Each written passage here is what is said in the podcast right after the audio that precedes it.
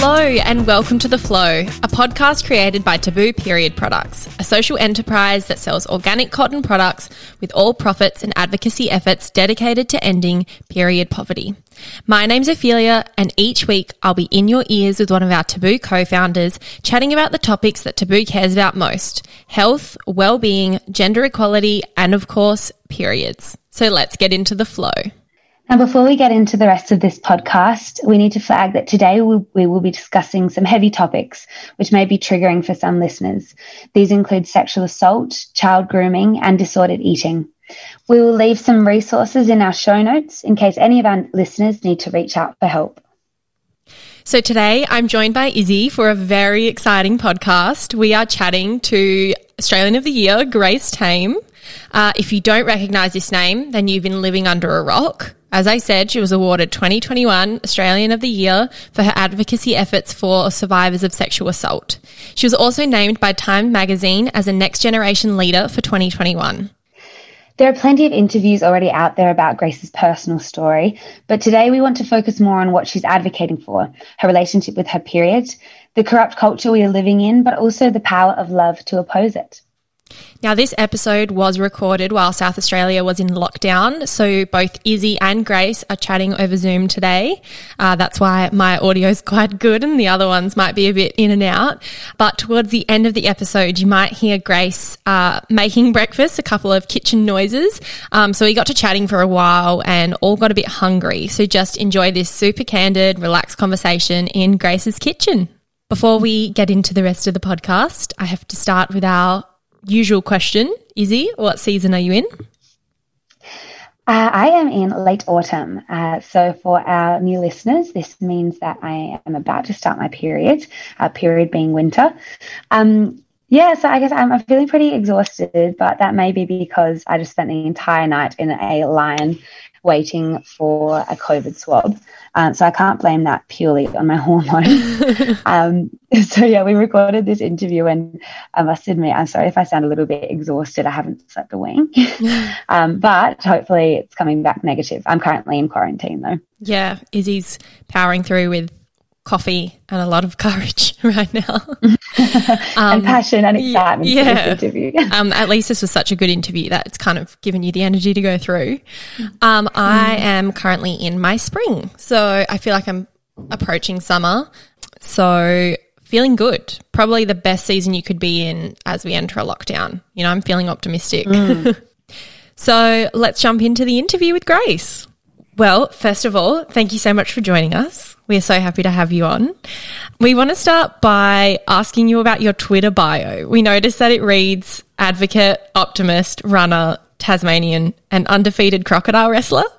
Um, so we'll obviously get into the advocacy stuff later, but we would love to know whether like your you think your bio like pretty much sums you up and yeah. also the story behind undefeated crocodile wrestler. oh well, you know, that's private. Um, I don't want to elaborate on that. Um, you know, my, my past as a crocodile wrestler. Um, that's between me and the crocodiles who um, we clearly haven't lived to tell the tale as I have. Um, you don't see any bios on Twitter of crocodiles who have wrestled me. Um, that's clearly a joke. Um, so things a little bit light-hearted, I suppose. I don't know. I think um, for a while because I lived in the actually this is where it comes from. Um, I lived in the US on and off for the better part of seven years, and um, uh, you know, America is a very interesting place, um, and it's a very interesting culture. They've got very insular media, um, and as such, a lot of Americans um, they're idea of Australia, those especially who haven't left the country, um, their idea of Australia is literally Crocodile Dundee. It, has, it hasn't advanced past that. They've got a very caricaturish, caricaturish idea of what Australians are like, um, and there's a lot of gullibility that you can sort of play with. Like you can spin it one, and they will eat it up. Uh, You've got runner there as well. Uh, it, how what is your relationship with running? Ooh, um, my relationship with running is a very, very complicated one, actually. Um, and there's a there's an element that's very relevant to this podcast because it's um, it involves my my period um, my yeah but uh, to sort of start at the beginning which is a great place to start um, isn't it um, uh, I was always running in primary school and and through high school. Um, I you know did cross country and whatnot and always performed pretty well um, without a lot of training. Just have a you know, uh, not so much a natural ability for running as like a, a natural love of it. Um, I just like the the feeling, the freedom, um, the connectedness, the the ironic groundedness that comes from, um, you know, moving around, um, you know, on your own two feet, um, in especially in in nature. Mm. Um, but so when I was fifteen, obviously, I mean, I, for those who aren't at this stage familiar with my story, um, I was groomed and, and, repeatedly raped by my um, maths teacher, who was a pedophile, convicted pedophile. Um, and at that time, um, I was, you know, coming of age, going through puberty, hadn't actually had that many periods, maybe had only three or four, um, because I was also anorexic, um, which which took me out of running. Um, so yeah, I ran ran up to ran up to high school, ran up until I was about twelve. Then was really anorexic and uh, didn't didn't run, couldn't run, wasn't allowed to run. I was um, hospitalized uh, and then like put on a program um, after I came out of hospital. After I was in there for six weeks, and I was on that program for a year. I couldn't exercise. Um, and then uh, relapsed. And, and, and when I relapsed, I was able to exercise, but that was that relapse coincided with the time that I was groomed um, by this pedophile, um, and then actually lost my virginity in my sports uniform because it was the day of the athletics carnival, the high school athletics carnival when I was in grade ten, and um, that really affected my relationship with running. Um, because you know, there I was lying on my back on the floor, and the this man had quite violently raped me, um, and he was then laughing, um, telling me that he couldn't believe how much cellulite he could see on all of the girls running up at the track, um, and uh, my already very very fragile, very very troubled body image um, and relationship with running um, became even more complicated. And when I got back into it, sort of years later, um, it's hard, you know, because I, I got so into it that I became elite. Like I was training at an elite level for a couple of years. Um, and as such, there's this thing that happens, which is athletic amenorrhea, where you lose your periods. Um, and so um, it got complicated again because then I lost my, my period and um, mm. uh, I very much had a child's body. Um, and this pedophile wanted me for my child's body. And so I was like at odds because running gave me a child's body, which reminded me of the pedophilia, but it also freed me from, and uh, I don't know. So answer that question, my relationship with running is so odd, but it's, it's, it's positive. You know, this mm-hmm. is on a spectrum, obviously, and, and, and the, the positivity outweighs the, the negativity mm. in my mind. Um, and I, just, I can, I can, I run despite that, and it's my thing that mm. I haven't allowed this person to take away from me um, in the face of all those things. Mm. I think that's so that's so powerful. When, when I first asked that question, you responded um, along the lines of it gives you freedom and grounding, and I think it's just so incredible that you can take control of that story um, and have it as your own in a, in a positive in a way that serves you positively. And I feel like you've just done that so incredibly powerfully, just your whole story. You've, you've, you've taken control of it to make powerful social and legal change for other people. Um, and I'd love to know what um, what you want Australia to learn from um, from your experiences. Like, what are you advocating for, and what does that advocacy component of your Twitter bio mean? Oh well, there are two really clear goals that I have. Um, the first is structural change because that's what we need to influence culture.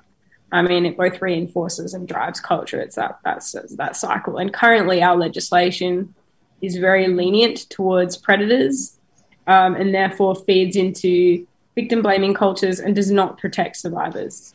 Um, and a perfect example is is sort of the baseline of our legal system.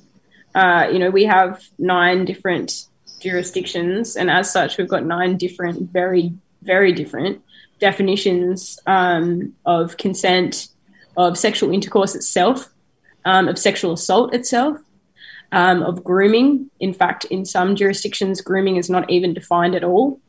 Um, and as well, we have different definitions of what constitutes a child and what constitutes the legal age to consent to sex. And as such, all that ambiguity completely undermines our ability to understand any of those things and therefore teach them properly. But also, back to the grooming issue, you know, that I mentioned before, that in some states isn't even defined. People just don't understand that. Um, and whether you term it as coercive control in the domestic violence space, or you know gaslighting, blackmailing, um, you know careful conditioning, however you want to term it. That's that's the real evil. That's the real evil that underpins sex crimes and all these other forms of abusive power. You know, racial injustice as well, systemic racism. It's the same thing. It's abuse of power. I mean, it's not exactly the same thing, obviously, and I can't speak to that experience um, at all. But there's a common thread there you know that dynamic of there being a more powerful entity or individual that is abusing and capitalizing on the vulnerability of another or a marginalized group. Um, so that's my my goal is to get some kind of baseline because we also need to look at more specific legislation. For instance, like the pedophile that abused me, he was convicted back in 2011. Now, at the time in Tasmania, there was still, um, uh, you know, some archaic. There was still some archaic wording of certain charges. So if he had been charged in any other state, he would have been charged with the persistent abuse of a child, which is adequate.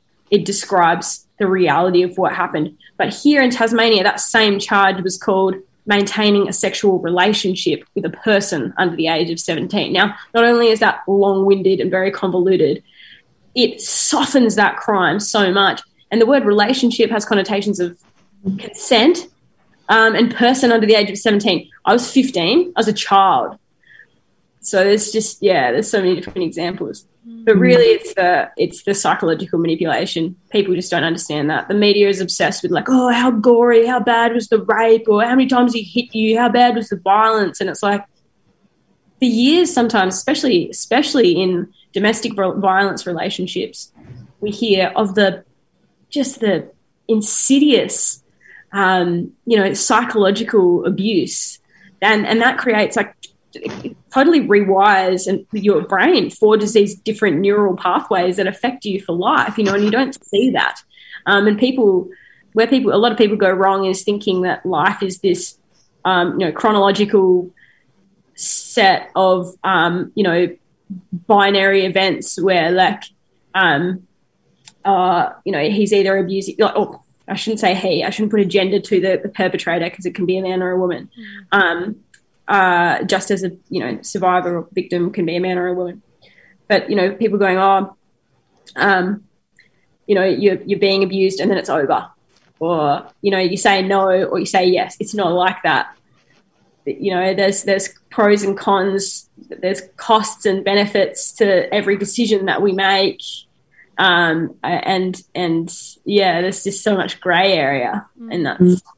Can you outline that process of grooming? Because i know a lot of your efforts are around communicating that so people can be aware yep. and yeah address it from there. Yeah yeah. I mean it is. It's a really complicated process which is part of the reason why it's um, you know being able to sort of um, or, or, it's it's its complication um, oh, sorry, its complexity is is is much of the reason why why predators are, have been able to get away with it for so long. Um, but it can be distilled, it can be simplified because um, it happens over six main concurrent phases.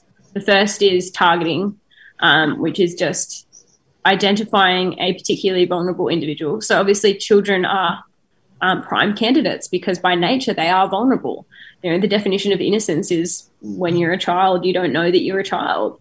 You aren't aware um, in the same way that an, an, adult with like a wealth of life experience and knowledge has um, or is. Um, the the second is gaining trust. So that just refers to um, developing a, a, friendship with or, or you know it's not really a friendship but but falsely um, uh, providing, you know, the support of, of, of a friend-like figure, so as to lull the target into a, a false sense of security uh, and safety.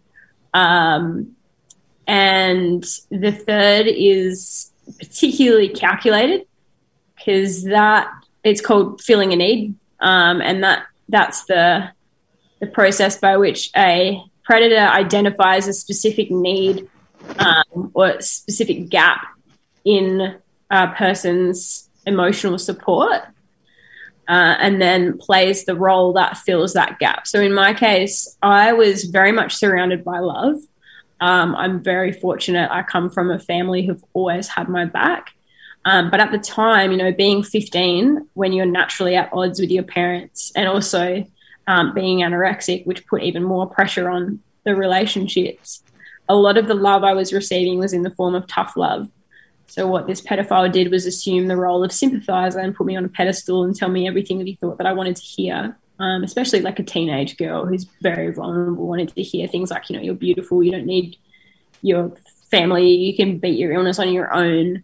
Um, you know, and my mother was actually pregnant at the time of the grooming, and you know, he would say he would undermine her. Um, and and that sort of feeds into this fourth phase, which is the isolation phase, um, and that involves driving further wedges between the target and their um, already tenuous relationships.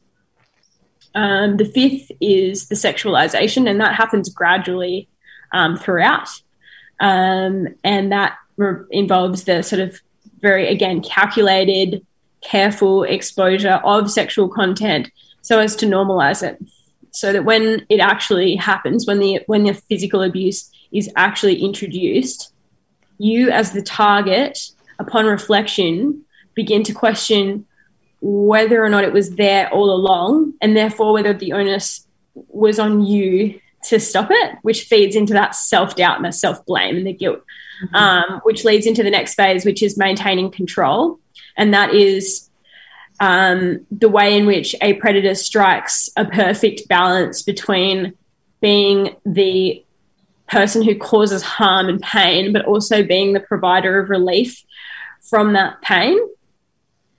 Um, again, trapping you in this cognitive dissonance where you're constantly questioning yourself, terrified of questioning this person who's also then nice to you, which makes you feel guilt at the thought of standing up to them so on and so forth. Yeah, and you can start mm-hmm. to see like that's a that's that's a very similar d- dynamic that we hear about in domestic violence. You know, um, because it, it isn't often all just bad. You know, it's not it's not like you know someone in a relationship is coming home and just getting beaten to within an inch of their life, and that's all that happens in the relationship. You know, there's well, there's love there. Um, you know, I'm not saying that in my case there was there was there was love, but it certainly wasn't um, it certainly wasn't black and white like that. You know, I was I was in I was in need of um, undivided attention.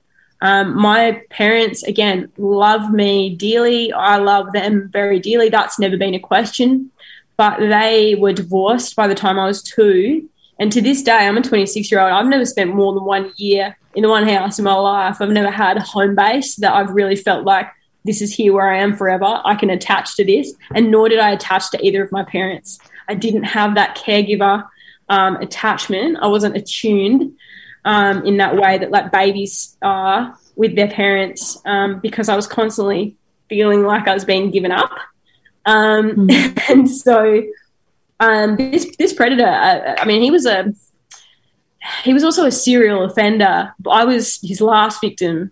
Um, you know, he was at the school since 1993 or four, um, and I've spoken to I've spoken to other victims of his that he, that, that, that were that were before me, um, and he also used to boast to me um, about one particular one.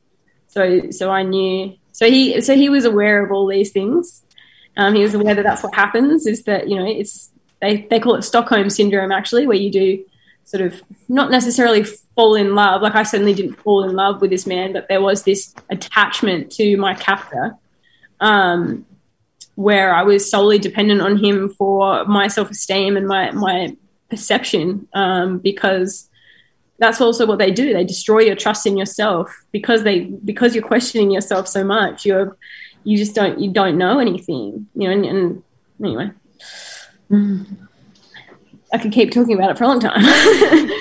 it's um, just it just it sounds like total evil manipulation and calculated and conscious it's yeah, total, so calculated.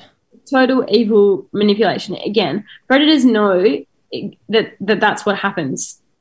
They know that. They know that you, with a conscience, feel guilt and, um, you know, that, that, yeah, you'll turn in against yourself and do the work, do a lot of the work for them in the end.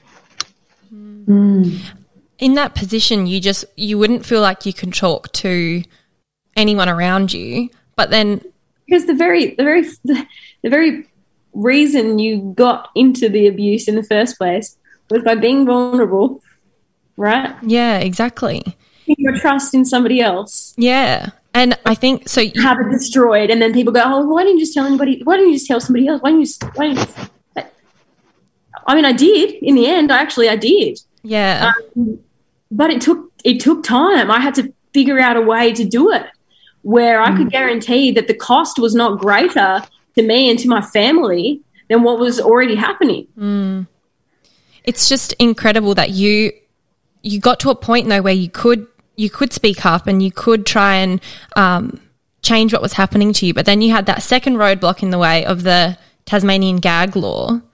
Um, you mentioned it a little bit earlier, but can you just explain? that. yeah. Oh, I, I can imagine there were so many. But could you just explain um, what that is and how that affected you? Oh goodness me. Um, well, I really got. Uh, we we arrived at that roadblock again after several others, several other examples of, of sort of the systemic injustice, which are all part of it, feed into the, the this bigger picture of abuse of power and how predators sort of are disproportionately um, uh, enabled as opposed to people trying to um, repair themselves or people who'd survived this. Um, because that first roadblock was when in 2015 um, after he was released from prison uh, on good behavior after serving only two years. And, no, no, no. He was sentenced to two years and 10 months, and he served a year and nine months um, for the crimes of maintaining a sexual relationship with a person under the age of 17, and also for the possession of 28 multimedia files of child exploitation material, which they found on his computer including a trophy file of his other girls, topless.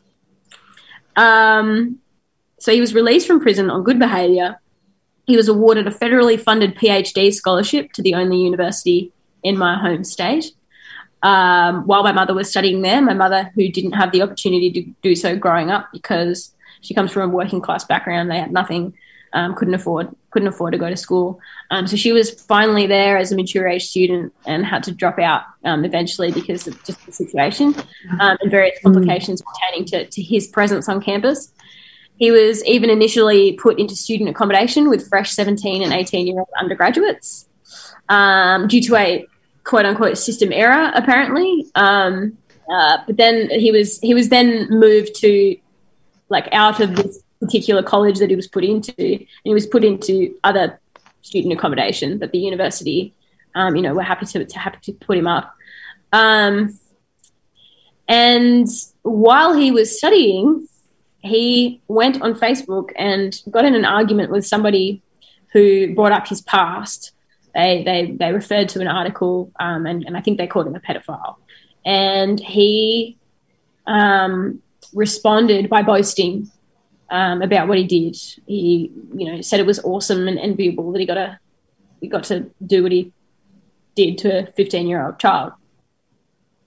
Um, so there was that element as well. So there were all these things that were mounting, these mounting injustices that were contributing to what was already a, you know, a driving force in, in me, you know, that, that, that drove me to report in the first place, um, you know, which was this want to educate others.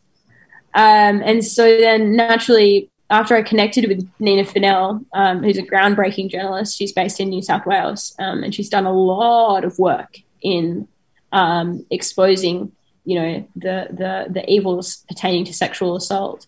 Um, when I connected with her and we worked for months, actually, um, I was recounting all of the trauma, therefore reliving a lot of it because um, I was still only, you know, in my early twenties then, and and not had not had a lot of time since. Wasn't really. Are you really adult an adult when you're in your early twenties? Um, like I can say no as one. like, can we really call ourselves adults now? I don't. But um, so yeah, no, we spent months recounting all these details, and then Nina came across this law in Tasmania, um, and it was Section 194K of Tasmania's Evidence Act, which stipulated that survivors of child sexual abuse cannot or could not um, self identify in the media, even with their consent and even after they turned 18. So it was legal silence. And yet there were no restrictions, or there are no restrictions of this kind that are put on predators. They can say whatever they want. And, and as evidenced, they do. They do because that's part of their characteristic behavior is that they are manipulative and control the narrative at every turn, at every opportunity they're given. And I mean, before so so before I was able to speak publicly, because I eventually got um, an exemption to this um, law. So there was the campaign in of itself that that Nina started, um, using my case as the foundation because we'd already done so much work together. And then she found other examples of, of you know, just how unjust um, all this sort of stuff is. So other survivors lent their stories as well. Um, but I was eventually granted an exemption in 2019. And, um, but before that, I think it was in 2017, this pedophile did a 17 minute interview with a commentator whose name I don't like to put out into the air uh, because I don't believe she's deserving of time. Um, you know, in which they laughed about crimes against children, including rape. And I don't even know how to respond to that because and she I mean she also gave him the opportunity to explain away why he had child exploitation material on his computer and he sat there and he laughed and he said that he downloaded an illegal font and all of a sudden all these images of children being exploited were all over his computer. Wait, an illegal font. Uh, this happened to be a pedophile. Oh god. oh, that I mean that completely just speaks to this corrupt culture that no it is it's this corrupt culture that just like people ex- constantly excusing mm. this evil and being excused, ah, which sets up a pattern. It just emboldens predators. Mm. What do what what are some of the factors that you think have led to this sort of corruption in our culture?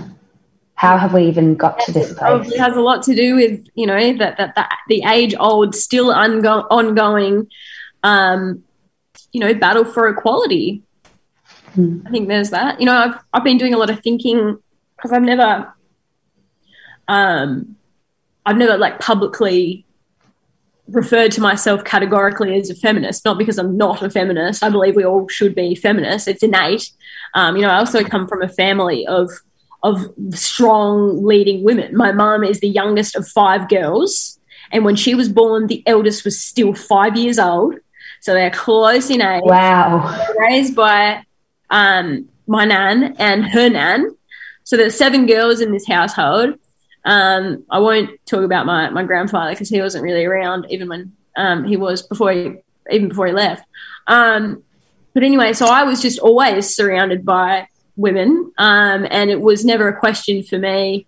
Um, like I wasn't I wasn't cog- cognizant of that div- division um, until mm. you know I, I got to to school really and and sort of learned of the the history um, of, mm. of, quality and this darkness. Um, and then, of course, that darkness um, enveloped my own personal world. Mm. Um, I, I, I really relate to that. I am from a family of strong women figures as well, and I um I never I, I, think it came as a huge surprise. I never thought that my gender would stop me from doing anything or have me yeah. treated differently. Yeah. Um, yeah. And then as and yeah, and then as you start learning more and more about history, there are these yeah patterns that emerge, and as you said, power dynamics that um that shift different genders and groups of people, demographics into different places, in which some are more vulnerable than others. It's so complicated. Yeah, and I like I also realize that my experience is steeped in that in that privilege that's born of so mm. much work that um, women have done in this space to, to, to make considerable progress in, in certain parts of the world. You know, we're very, very lucky in Australia. Um, there is still work to do, but we're very, very lucky in our culture that it is so progressive um, because a lot of the parts of the world it's it's not the case. Mm. Um, but but but yeah, I think it has a lot to do with it. I think it. I think that age old battle that's that's still going on has a lot to do with it because it is. It's about abuse of, of power. Um, you know, and there's also this factor that, that that can't be ignored, and that's the you know sort of predetermined biology. Men are on average bigger, stronger than women. Mm-hmm. Mm. Um, that's why we see predators are more often than not men, um, and su- and survivors are sort of yeah more often than not women. Yeah, they're almost trying to capitalize on on this division, on these differences. Yeah, but it's not the case. I mean, the thing is, you know, my some of my best friends are male survivors of clergy abuse who are middle-aged men too. You know, and I my dis- my first disclosure, my initial disclosure, I chose to disclose to another male teacher you know, albeit a proudly gay man, mm. um, I was quite confident was not interested in me. yeah. But one who, nevertheless, was a, like a big guy. He was a big, big man, mm. and and um, it um, I'm sure that there would be people who would think that you know I was again it was part of my privilege or, or ignorance that's born of my privilege that, that that would you know that I can be like oh it's fine. It's, it's, I, am not I'm not naive. I'm not dumb. I'm not you know. But it isn't it isn't a battle of the sexes and, and it's predators who capitalize on that division because then we're mm-hmm. just pointing at each other.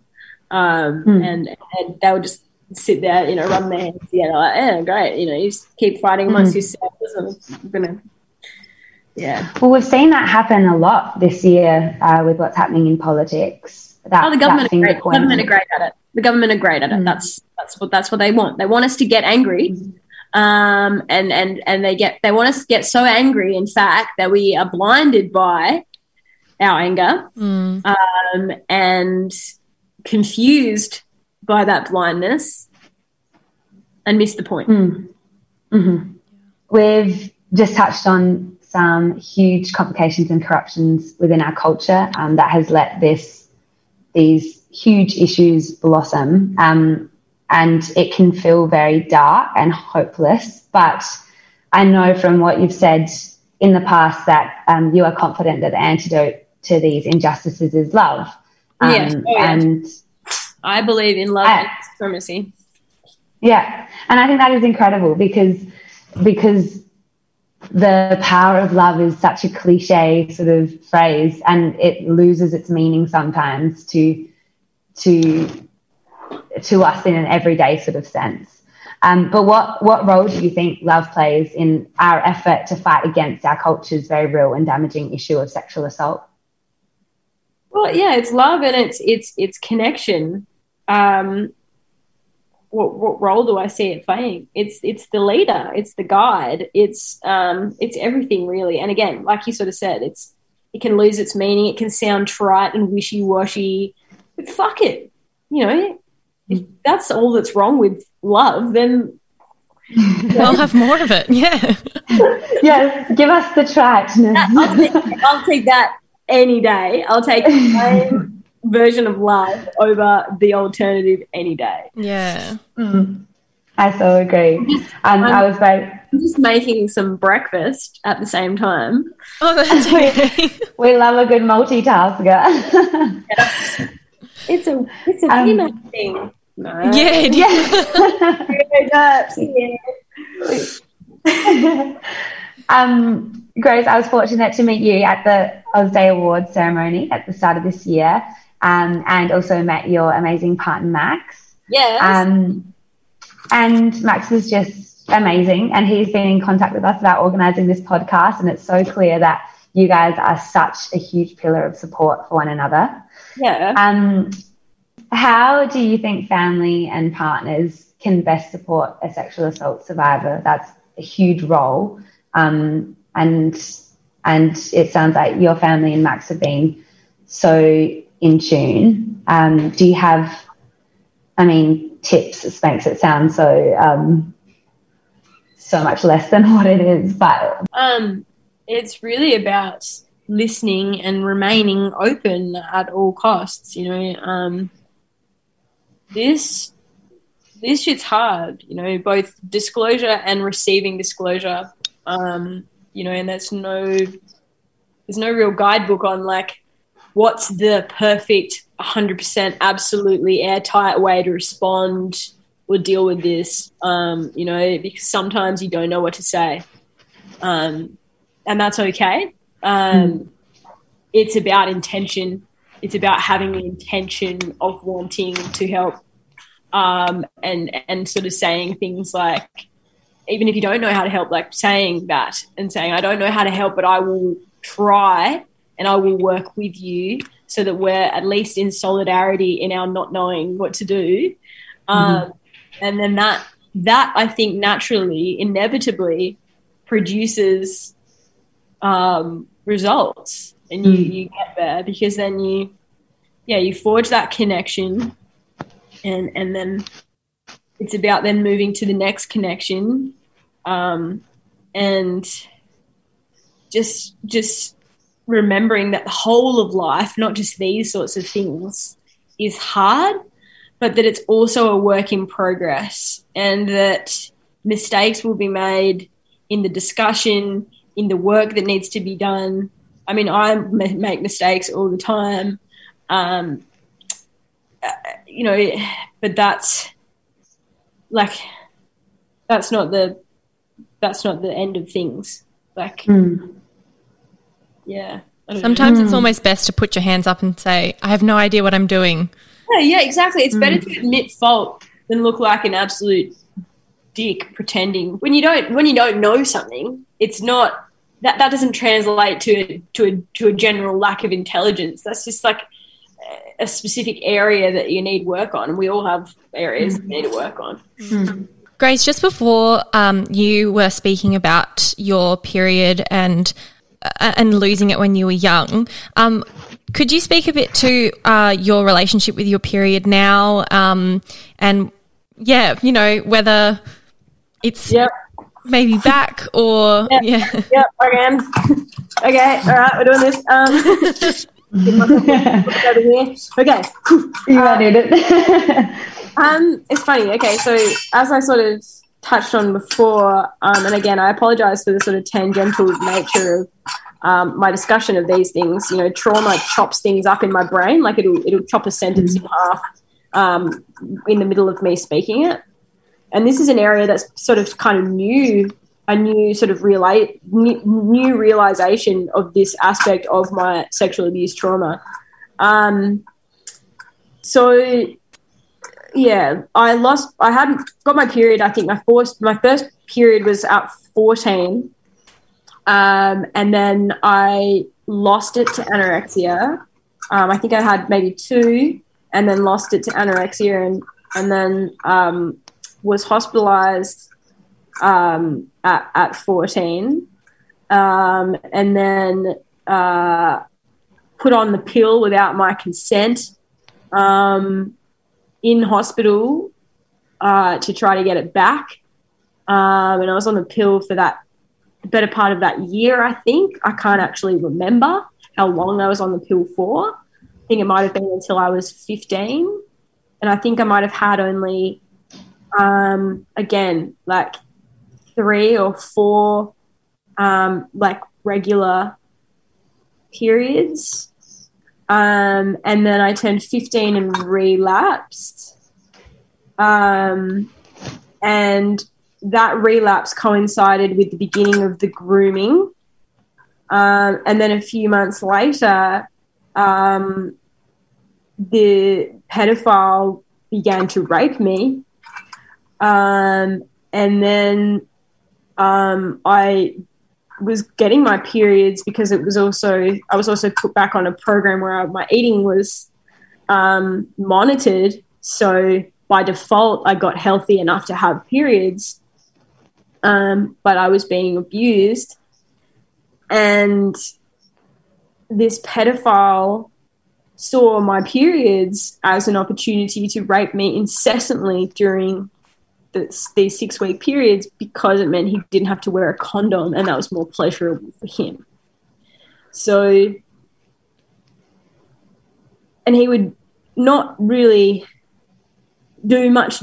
Not like, you know, you're in a relationship because, like, oh, now I'm in a healthy relationship and I have sex during my period, that's fine um, you know, because you know you you're horny as all get out, and you, you, you love and whatever, and it's very frustrating. You don't care about the period, yeah, and you know you can buy new bed sheets, whatever. but I'm talking about like ex- what was already incredibly painful rape, the majority of which were on the floor of this pedophile's office um, I was invariably on my back. Um, and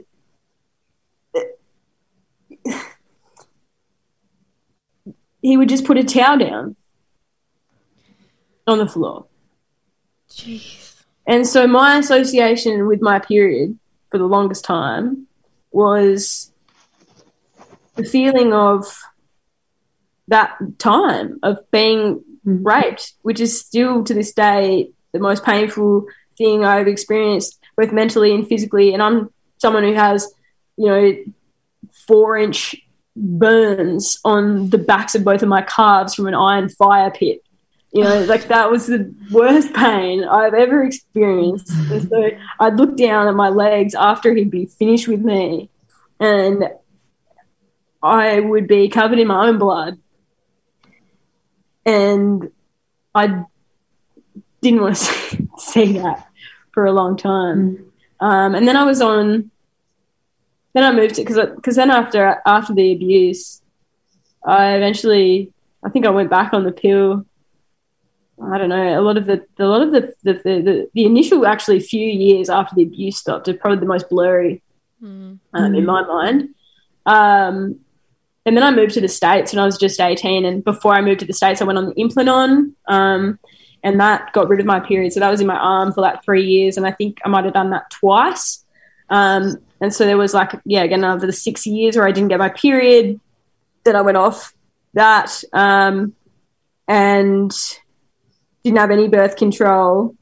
Um, but got, again, I got back into running, and I was training at this elite level, and then that my period stopped for two years, and I only just got back them back in March of this year. Mm. Well, congratulations, though. This sounds really creepy, but I remember because um, I you mentioned it. National Women's Day because I was like, well, fuck it. Like, it was literally like, I mean, that would have had a lot of mixed emotions attached to it because periods. Rep- yeah, because it was like, you know, being thrust onto this platform as Australian of the Year, um, you know, with no expectation, no idea of how these things roll, and just being under this intense public scrutiny while still processing a lot of this trauma. Mm. Again, I've only been an adult for a very long time, um, and and although I may appear to be, for the most part, a, a you know a light-hearted person who's easygoing and is managing this, um, which you know in, in, in many ways I am. There's still aspects of it that I don't understand. Um, mm. You know, I'm still very young, um, mm. you know, and I'm I'm disgustingly unqualified. I haven't been to, I don't have a university education or anything like that. You know, like I've mm. I haven't studied, um, you know, psychology. I haven't studied, like I'm not a therapist. I don't don't, don't know the ins and outs of these things. Like I've I've read a lot, and and and I know what I know from just living. Um, but yeah, like it's been rough. And then to throw this period in there mm. at the beginning of International Women's Day, which is arguably and and and be the same for you, Isabel, after winning Young Australian of the Year um, as a woman. Mm. yeah. It's like Christmas for retailers. Yeah, yeah, exactly. Like Christmas for retailers. It was just like, and here's your period, which you associate with the darkest depths of your entire life. Mm. Bing, yeah. Yeah. Holy crap! How do you how do you how are you meant to navigate that? Because obviously now you're in. A... See, for me, my answer is just fucking talk about it. Just be open. Yeah. I don't care. Mm-hmm. If, you know, governor of the country is who was it actually? What's his name? Um, governor General. Yeah, the Governor General and his wife, who loves to sing. Yes. yeah. No, and and that's that's exactly what we're all on about at Taboo as well, starting the conversation. And it's it's interesting talking between uh, people who are advocating for different social issues that are stigmatized. It's it's incredible to to witness the power of conversation. Like it, it's so underrated. Oh yeah, and that's where because that's where it starts. Conversation is the foundation of education like I was talking about mm. before, you know, like clearly I don't, I, am not very well educated. I don't have pieces of paper that say that I have degrees in what's this and that.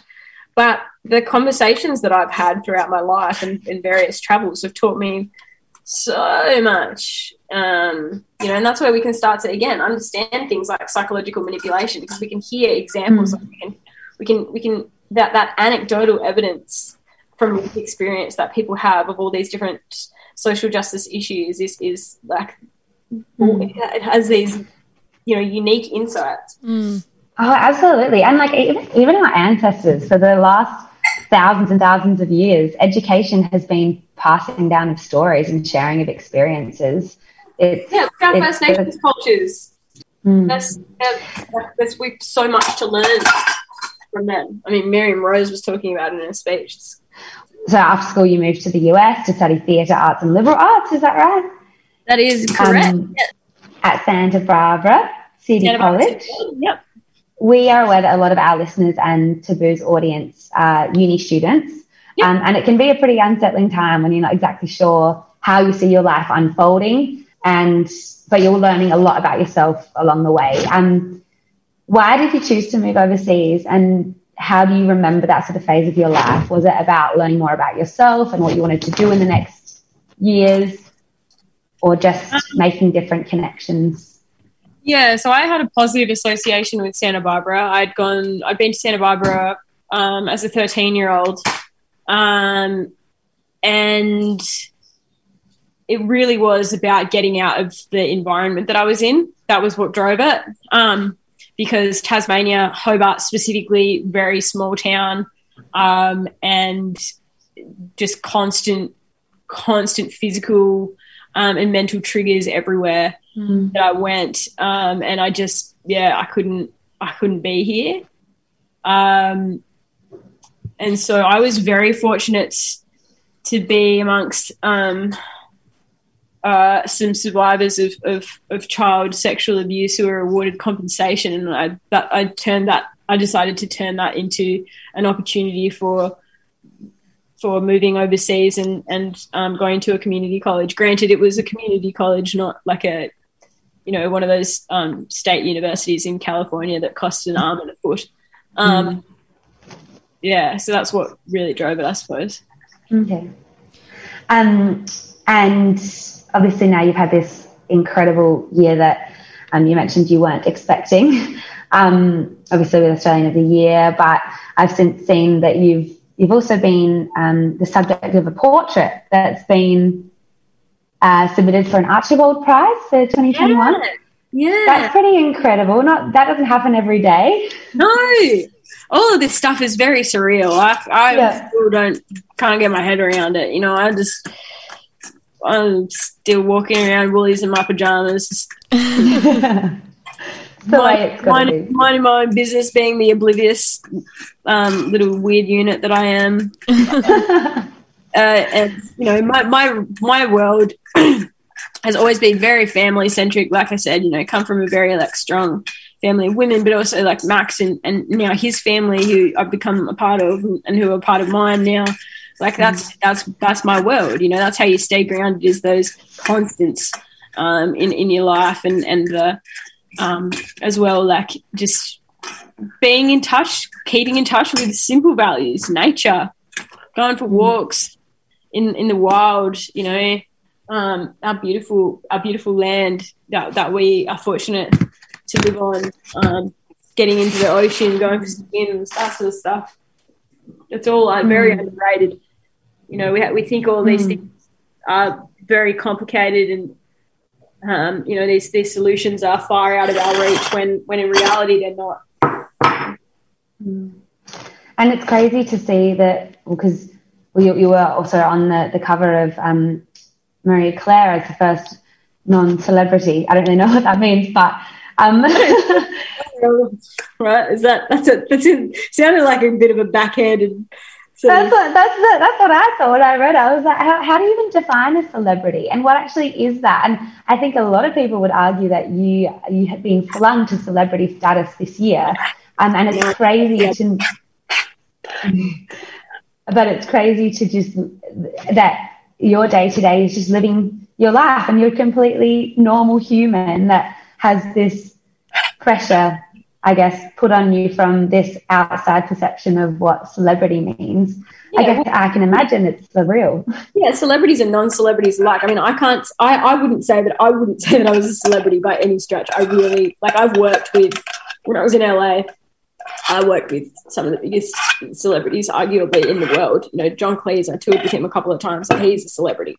You know, mm. that's he can do anything, and you know, it doesn't seem to matter. Um, um, I, I, certainly wouldn't put myself in that category, but even still, he's a human being as well. He's, you know, he's a weird old man who eats peanut butter with a fork because he thinks it's more elegant. You know, normal dude. Oh, humans are so funny. yeah, exactly. We all, we're all, you know, we all have that core, that common core humanity of, of, of, of, creatures who need to be loved, who are looking for love. Um, you know, even if that's not, you know, even if even if we're not consciously aware that that's what's driving our behaviour, you know, I think that's where where even evil comes from. Maybe you know, is is is a desperation for love. Um, you know, that maybe isn't there. I just find it really interesting how both you and Izzy have commented in the past that your goal is that you no longer need your roles. You know, you no longer need advocates for sexual assault. You no longer no longer need people fighting to end period poverty. Um, and uh, for you, Grace, you know, you, you've been an artist, a yoga teacher, amongst, I'm sure, a plethora of other things. Um, but if you could wake up tomorrow and your role was no longer needed, what would your dream next step be? Being a mum. Oh, that's Raise beautiful. family friends. That's it. That's yeah. the ultimate. That's the ultimate. I think. Mm-hmm. Do you see yourself doing that in the next couple of years or? Yep. Yeah. In fact, I went into Medibank Private just last week to upgrade my coverage. Oh, that- that's Yeah, amazing. now, yeah, Stop it. yeah, That's such a wholesome goal. That's I love so- that. yeah. It's so that's so special. Congrats. That's a really, really exciting next step. Thank you. Yeah, I'm I'm excited. Like that to me is Mm-hmm. the ultimate. You know. well, that was our final question. That's it. Thank you so much. That was just that was beautiful. That uh, yeah, I just loved every part of that, and thank you so much for being so generous with your time and your story. That was beautiful. All right. Thank you. A- It goes a long way. So you know, Hmm. great privilege. We we're all very privileged women to be able to do this, um, especially so openly. You know. You're so right. And it's a privilege to be in your kitchen eating brekkie with you. what are you making, by the way? That looks like pancakes or something. No, I made quinoa flakes. Oh, nice. Yeah. It's so it's like porridge, but um, oats have gluten in them, and I tend to avoid. I say avoid because I'm not like celiac or anything like that. But I just find that like really over processed food doesn't doesn't help with my trauma management. I just try to self self medicate with like good clean food. Mm.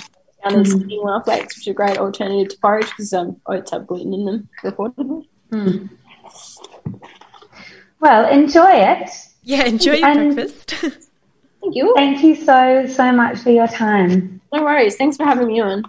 And I do very much look forward to actually properly catching up with you guys um, when Hmm. we do eventually get to Adelaide at some point. 100%. Absolutely. Thank you so much for joining us today for this episode of The Flow by Taboo Period Products. Please leave a review of our podcast, give us a rating, hopefully five stars, and share it with your friends. Follow us at Taboo Period Products on Instagram and Facebook. We will be posting stories and question boxes on the topics we discussed today, so head over to our Instagram and join the conversation. We'll be back in your ears again next Wednesday, but in the meantime, enjoy your flow.